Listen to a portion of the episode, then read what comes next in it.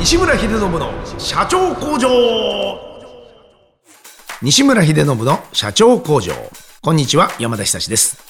ポッドキャスト番組西村秀信の社長工場ではインスタイルグループの代表を務める経営コンサルタント西村秀信さんがビジネス経営に関することを独自の視点で解説していきます。西村さん本日もよろしくお願いします。本日はお便りをご紹介します。こんにちは。いつも楽しく拝聴させていただいています。ありがとう。僕は営業マンとして働きながらアイスホッケーの選手をしております。営業職での収入は手取りで16万円程度。競技での収入はゼロです。プロにはなれませんでしたが6歳から続けている競技を続けることに価値を生みたいと思い競技経験を生かせる会社を立ち上げたいと思っています。一つ目新しいアイスショー団体の会社。まあ、日本には現在、フィギュアスケーターだけの団体が2つあるが、アイスホッケーの選手やスピードスケートの選手経験があるメンバーはいない。それら3競技を合わせた小団体があれば面白そうだと思っています。2つ目、スケートリンクの運営管理会社。スケートリンクの運営管理をしながら取り組みとしてスケート教室やアイスショーをする会社。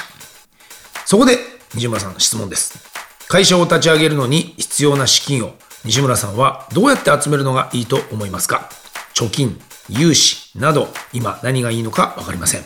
またスポーツ関係の会社でもインスタイルグループに入ることは可能でしょうか。ご回答よろしくお願いします。という経験を生かした会社を立ち上げたいって言ってるアイスホッケー選手からメッセージが来ました、うん、なかなか面白い方ですねこれ、うん、いやでも僕もこういったマイナースポーツ、まあ、もちろんメジャーでもそうなんですけどあのまあ、企業企業っていうかそのその先どうしていくのかみたいなことを不安だなんていう、まあ、知り合い僕も多いんですね、はい、で特に本当に日本もそうですけどオリンピック選手たとえメダル取ったとしてもその後は、はい、なかなか本当に難しかったり、まあ、もちろん野球選手とかでもそうです、はい、もう監督やコーチになれる人はいいですけどほとんどの場合はそこからの再就職で、まあ、本当にね、やりたい商売かやりたくないのか分からないけどもいやいや何か違うことを探したりとかあるわけですよね、やっぱりなかなか厳しい状況が。そこには詳しいですよ、グラゼニー読みまくったから。あそうですか、グラゼニー、確かにいい漫画。ねとにかくどうやってそこで銭を残して。そうそう解説者とか、はい、コーチとかになったら、もうその引退後のね、そっちはもう、一流なセカンドキャリアっていう。いうことですよね。で、ほとんど、しかもあそこはもうポスト少ないですし、はい、まあ、あとはその当然ながら誰かが辞めてあ行ってくれない限りは開かないし、でまして今もうメディアで中継してるところだってどんどん少なくなってることを考えると、まあほぼほぼで特にこういったアイスホッケーとかもっともともとテレビ中継とかいろんなものもやってないようなマイナーなスポーツだともっと大変なんですよね、うん、これどうでしょうね彼のこのアイデアっていうのはまず。この新しいアイスショー団体の会社とか、スケートリンクの運営管理。ちょっと何言ってるか分かんない。いやいやいや、何言ってる何も、いやいや、いいんです、いいんです。競技経験を生かせる会社ですから。合ってますよ。ご自分のそのもう培ったノウハウとかそういろんなもので作ってみたいんですよ。いやだからそれ、うん、この間言ってたその創業100周年と大して変わんない。あらそうなの？その競技経験を生かさなきゃいけないとか。はあそこだ。なるほど。とか、うん、うん関係あるかと。いろいろだからその顧客に関係ないんですよね。だからなるほど。この、なんか、この視点が、だダメだと思ってて。確かに、今、うんと、西村さんが言ってくれて、もう一回僕これ読み返したら、はい、これ経験なくても、スケートリンクの運営管理会社は作れるんですよね。そうなんですよ。だから、ね、そもそも、はい、その、その3競技を合わせた小団体があれば面白そうだと思ってますって言ってるけど、うん、俺はその何が面白いのか全然わからんし、まあ、これの説明もないですからね。そう、ない。要はそのフィギュアとアイスホッケーとスピードスケートの3つ。つ合わせて。で、小団体があれば面白そう。うん、何がどう面白いのか俺にはさっぱり伝わらん。い、で、それが、営業職なわけですよ。うん。営業って、いろんなものが伝えれなきゃダメですよね、で、売れなきゃダメです。で、だから多分手取り16万だと思うんですよ。なるほど。おいおいと。うん。言わしてもらうぞということは、これは。うん、で、だけど、うん、そいつが で、果たして、そのお金どうやって集めたらいいですかって言うけど、うん、今、営業職でのお金も集められてないのに。ないのに、で、それこそスケートリンクの運営管理をするのに、運営管理するのに、スケートリンク別に持つ必要はないから、うん、運営管理だったらね。そう、運営管理させてくれっていうだけで業務委託のあれだけのことだよね。そう、だから業務委託の、業務委託の営業を取ってくるのに、うん、取れるかい、本当にって。大丈夫か？この営業力で、うん、そうだよね。はあ、はあ。で、スケート教室とかアイスショーをする会社をするんでしょ？だって現にスケートリンクどんどん潰れてってんですよ、今。そう。すごい維持大変だから。うん、ってことでしょ？で、それが、どっかがちゃんとした強いスポンサーとかを見つけられたらいいけど。で、ちゃんと、あの、本当に面白いものが作れて、うん、教室とかショーとかができて、で、盛り上がってるから、うちに管理任せてくれないかなっていう営業ができるんであれば、うん、まあ、むしろとっくに。やれてるよねと、うん。で、だからお金多分いらないと思うんですよ。多分、この会社を立ち上げる、はいはいはい。あの、自分でそういうのを並行して始めて、営業かけていって、金を集めてきちゃえば、もう運営管理会社になりますよね。イベサーとかそうでしょね最初。いやいやいや。だって最初箱持ってないでしょ、あいつら。確かにね。居酒屋とか借りてやるわけでしょ。うん、うん、うん、そうだ。だからそのわざわざ自分からなんか作ってもいないし。で、どっかのタイミングで、や、これ箱をやった方が儲かるねってなって、はい、いきなり箱作り始めるやつがいるけど、最初は基本的に居酒屋借りたりとか箱借りたりしてやるわけじゃないですか。確かに。どこだっていいんだもんね、正直。そうそうそれ考えそれを、それの収入というか、まあ、そのそもそもこのプレゼンテーションがすげえ下手だなと思ってて、俺には伝わってこないし。なるほど。3競技を合わせたショーっていうのがちょっとまずよくわかんないのと、で、その営業力が足りてない状態で、むしろだからその、ホッケーの選手としての収入はゼロですって言うけど、いやいや、まあ、あの、むしろ営業職の手取りでちゃんと16万もらえてることをマジ感謝しなさい、このレベルだったらって感じなんですよ。申し訳ないけど。何の営業か分かんないが。何の営業か分かんないけど。ね、で、営業の仕方教えてもらえながら手手取れてんだから、うんうん、それでちゃんと営業できる状態になって、スケートリンクとかの運営管理の営業が取れるようになったら、お金いらないから、多分。うんだからあのスポーツ関係の会社でもインスタイルグループに入ることは可能ですよ。だって、あのレッドブレイヤーレースやってるぐらいだから、ね、スポーツ関係ですよ、あれも。うん、本当だ、うん。入れるけどさと。入れるけどさって、そうじゃねえっていう感じなんですよね。ははだって、6歳から続けている競技を続けることに価値を生みたいって言ってるんですよ。まあ、これもあれですよね。あの、老舗のあれと同じ、ね、そうそうそう。続けることに価値を生みたいって言ったって、うん、その、6歳から続けてようが、3歳から続けてようが、ね、大人になってから始めようが、お客さんには関係ないから。こっちには関係ない。うん、そう。うん。その視点がごっそり抜けてるから。まあ、単純にこのまま読んでしまうと、えー、ただの諦めきれない人っていうか、その、っていうか、それだけになんか縛られちゃってて。だから、なんつったらいいかな。誰だって自分がやってることに価値がないなんて、ね、思いたかないけど、うん、6歳から続けている競技を続けることに価値を生みたいって言ってるのがもう、俺にとってはもう結構全てで。俺が、いやもう、あの、16から続けてる会社経営を続けることに意味があると思って価値を生みたいと思ってるんで、お金貸してくださいとか投資してくださいって言ったところで、いや、それはお前が勝手にやりたくてやってる会社だから、それが何の価値を生み出して、顧客に何のね、価値を提供できるから、それは喜んでお金を払うんだよっていう話じゃないですか。うん。うん、そこを考えてないうちは多分ダメだと思うんですよね。だから会社立ち上げるのに対してお金なんかいらないし、で、この場合だと何度も言うけど管理だから別に、スケートリンクが必要なわけでもないし。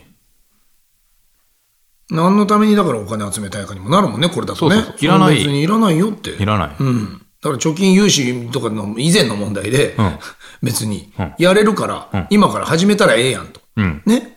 それで本当にその営業がうまく回り始めて、うん、ね、お金が集められたりとか、スポンサーがね、どんどんどんどん自分の,、あの信用でもって、だから、まあ多分、ある意味で言うとね、それが価値なんですよ。そうそうそう。そういうことができて初めて、君がずっと継続しているから信用するよって言ってくれてお金を出すようだとかってなった時に初めてこの続けているものの価値っていうのは後付けで出てくるけど、そうなん。ね、今自分でそれを勝手に価値って言ってしまうと、うん、いやいやいや、何もまだ結果が伴ってないよっていうことですね。これは。そう。うん。ただ、続けてる趣味の人と変わらないですよね、そう。うん、それはみんなそうじゃないですか。続けてることに価値を見出したいし、自分がやってることに価値を見出してほしいし、でもそれは顧客にとっては一切関係がないから。うん、うん、そう。だとしたら、顧客に対しても価値が出るところまで、言わなきゃいけない。してなきゃ、これは言えないんだね、価値というものに。うん、そうだ。でもいや、続けることは素晴らしいと思うんですよ。もちろん。ね。続けてんだでも、続けることが目的になっちゃダメで。で、この続けてることで、こういうところから声が逆にかかるんだったら素晴らしいと思うんですよ。そう。だから、あなたに何かそういうことしてほしいとかだって。嫌でしょ、山田さん。俺、実はね、俺6歳からずっと実は、山田さんには言ってなかったんだけど、寿司握る修行をしてるんですよ。もう32年間。店やってねえんだ。やってない。なんでやってんだべ、この人。あの、あんまり俺、うん続けてはいるんだけど、あんま美味しくないの俺。富田さんの方が美味しいの。そっちだった。その才能なかったそう。そうそう。でもね、続けてはいる。続けてる。うん。ま6歳からだ。、まだ続けたいの？まだ続けてる。続けてることに価値はあるみたい。続けたいんだ。じゃあ、いつかはお寿司屋さんやりたいのかな？いやいやいややりたくないね。続けたい。っ続けたいだけ。てなると、おかしいなって思うでしょ？やっぱこの人価値ないなと思うよね。おかしいでしょ？何したいんだと。うん、でもそういうことなんですよ。これが言う。ねここで言ってんのってはい。。わかりやすく伝えるとそうなっちゃってるんですよね、今この彼は。うん。どどうしたいそれでっていうね。でも、極端な話だけど、山田さん、俺ね、気づいたんですよ。俺、昨日生まれて初めて、寿司に行ったんですけど、富田さんよりうまいかもしれない。マジかと。大きい声じゃないけど。ちょっと食べさせてみてくれないかと。うんで、これ食べてうまかったら、お前もうそれ、富田さんに言わなきゃダメだぜってっていう話でしょ？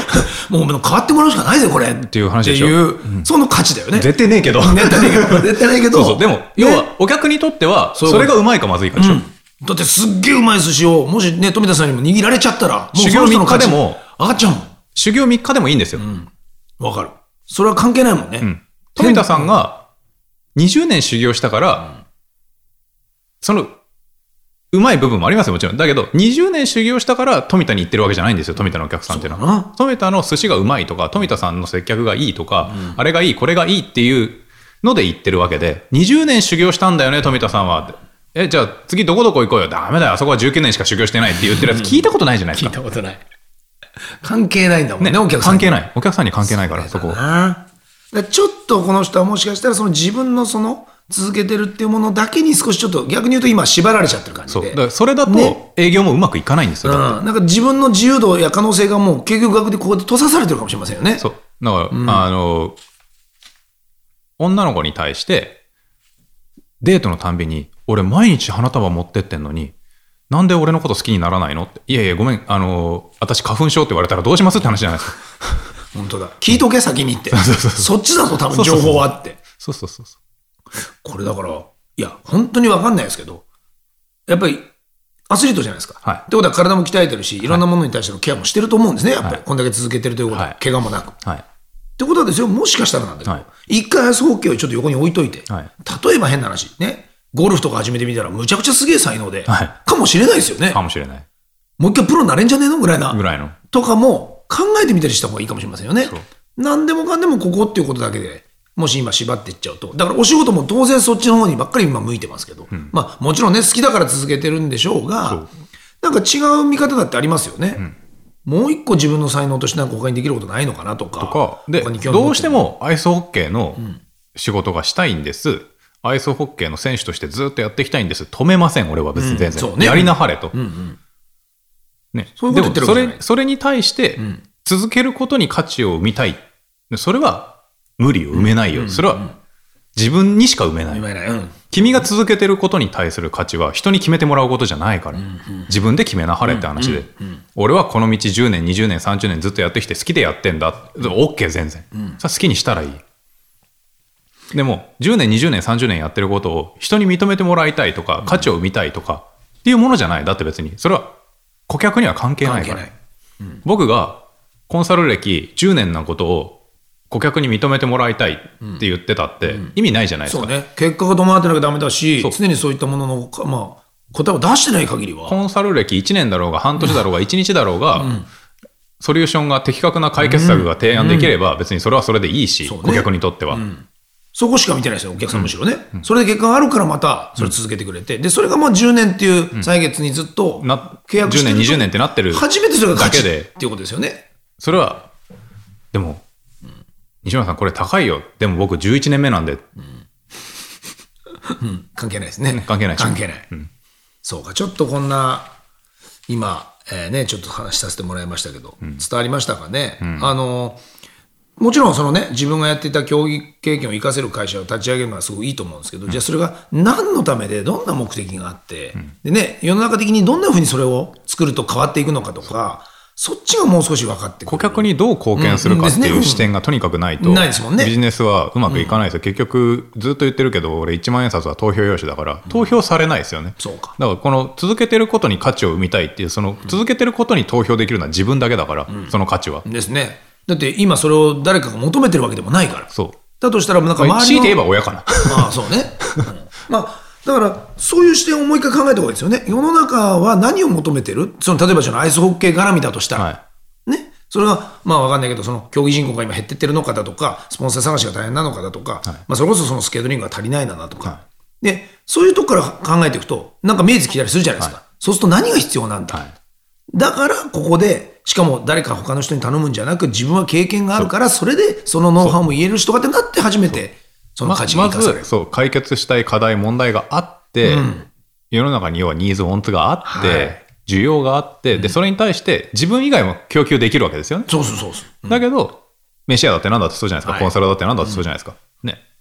失礼ながらラジオ DJ だってそうじゃないですか。うん、だけど、何をわざわざ好き好んで俺にコンサルされたいっていう理由があって、うん、何をわざわざ好き好んで山田さんに回してもらいたい、DJ で話してもらいたいっていうニーズ、オンツがあって、ね、全部そうじゃないですか。そうね。世の中に腐るほど飯屋はあるけど、うん、何をわざわざ好き好んでこの飯屋で飯を食いたいっていうニーズオンツがあって、それに対して合致するかじゃないですか。うん、かそれが続けてるか続けてないかとかは関係ない。関係ない。うん、いやー、僕も聞いてて勉強になりました。そうだね。なんかだから、やっぱり最初の頃は認めてもらいたいとか、まあやっぱあるんですよ、やっぱりその、ね、まあ自己、なんでしょうかね、その、なんとか欲求な、なんつうのかな、自己承認欲求ね、とか、はい、自己承認欲求か。みんな持ってはいるんだけど、ちょっとこの文章からだと、それが今、前面に出てきすぎちゃっていてね、うん、あの別にあなたのことを認めてないわけじゃないし、うん。うん、大丈夫だから続けてなさいってことなんだけど、それとまたこのビジネスをくっつけてしまうと、ちょっと違っちゃうよっていうことですかね。そうですね。はい。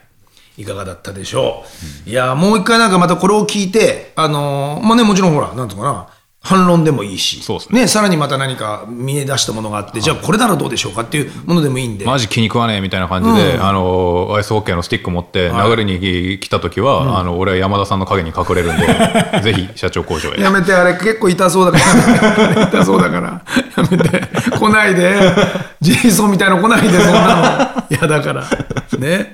いや、でも、面白かったと思います。僕はね、こういうね、スポーツ選手の方がこういった番組を見てて、とか聞いてて、連絡くれるなんて思わなかったんで、ちょっと意外でした。うん、ね、経営者だけじゃなくて、うん、こういった方たちも広く聞いてくれてるところなんでね、ね。また皆さんも、そういうこう自分の職種とか関係なしに、うん、あのお悩み事とかご相談があれば、はい、はい、ぜひこちらまで、はい。ね、メッセージいただければと思います。はい。西村秀信の社長工場毎週1000万投資と題しまして情熱を持った起業家へエンジェル投資も行っております詳細は第7回と第8回の放送をお聞きください。また番組への質問ご意見は社長工場のホームページ CEO-factory.com からお問い合わせください。西村さん本日もどうもありがとうございました。ありがとうございました。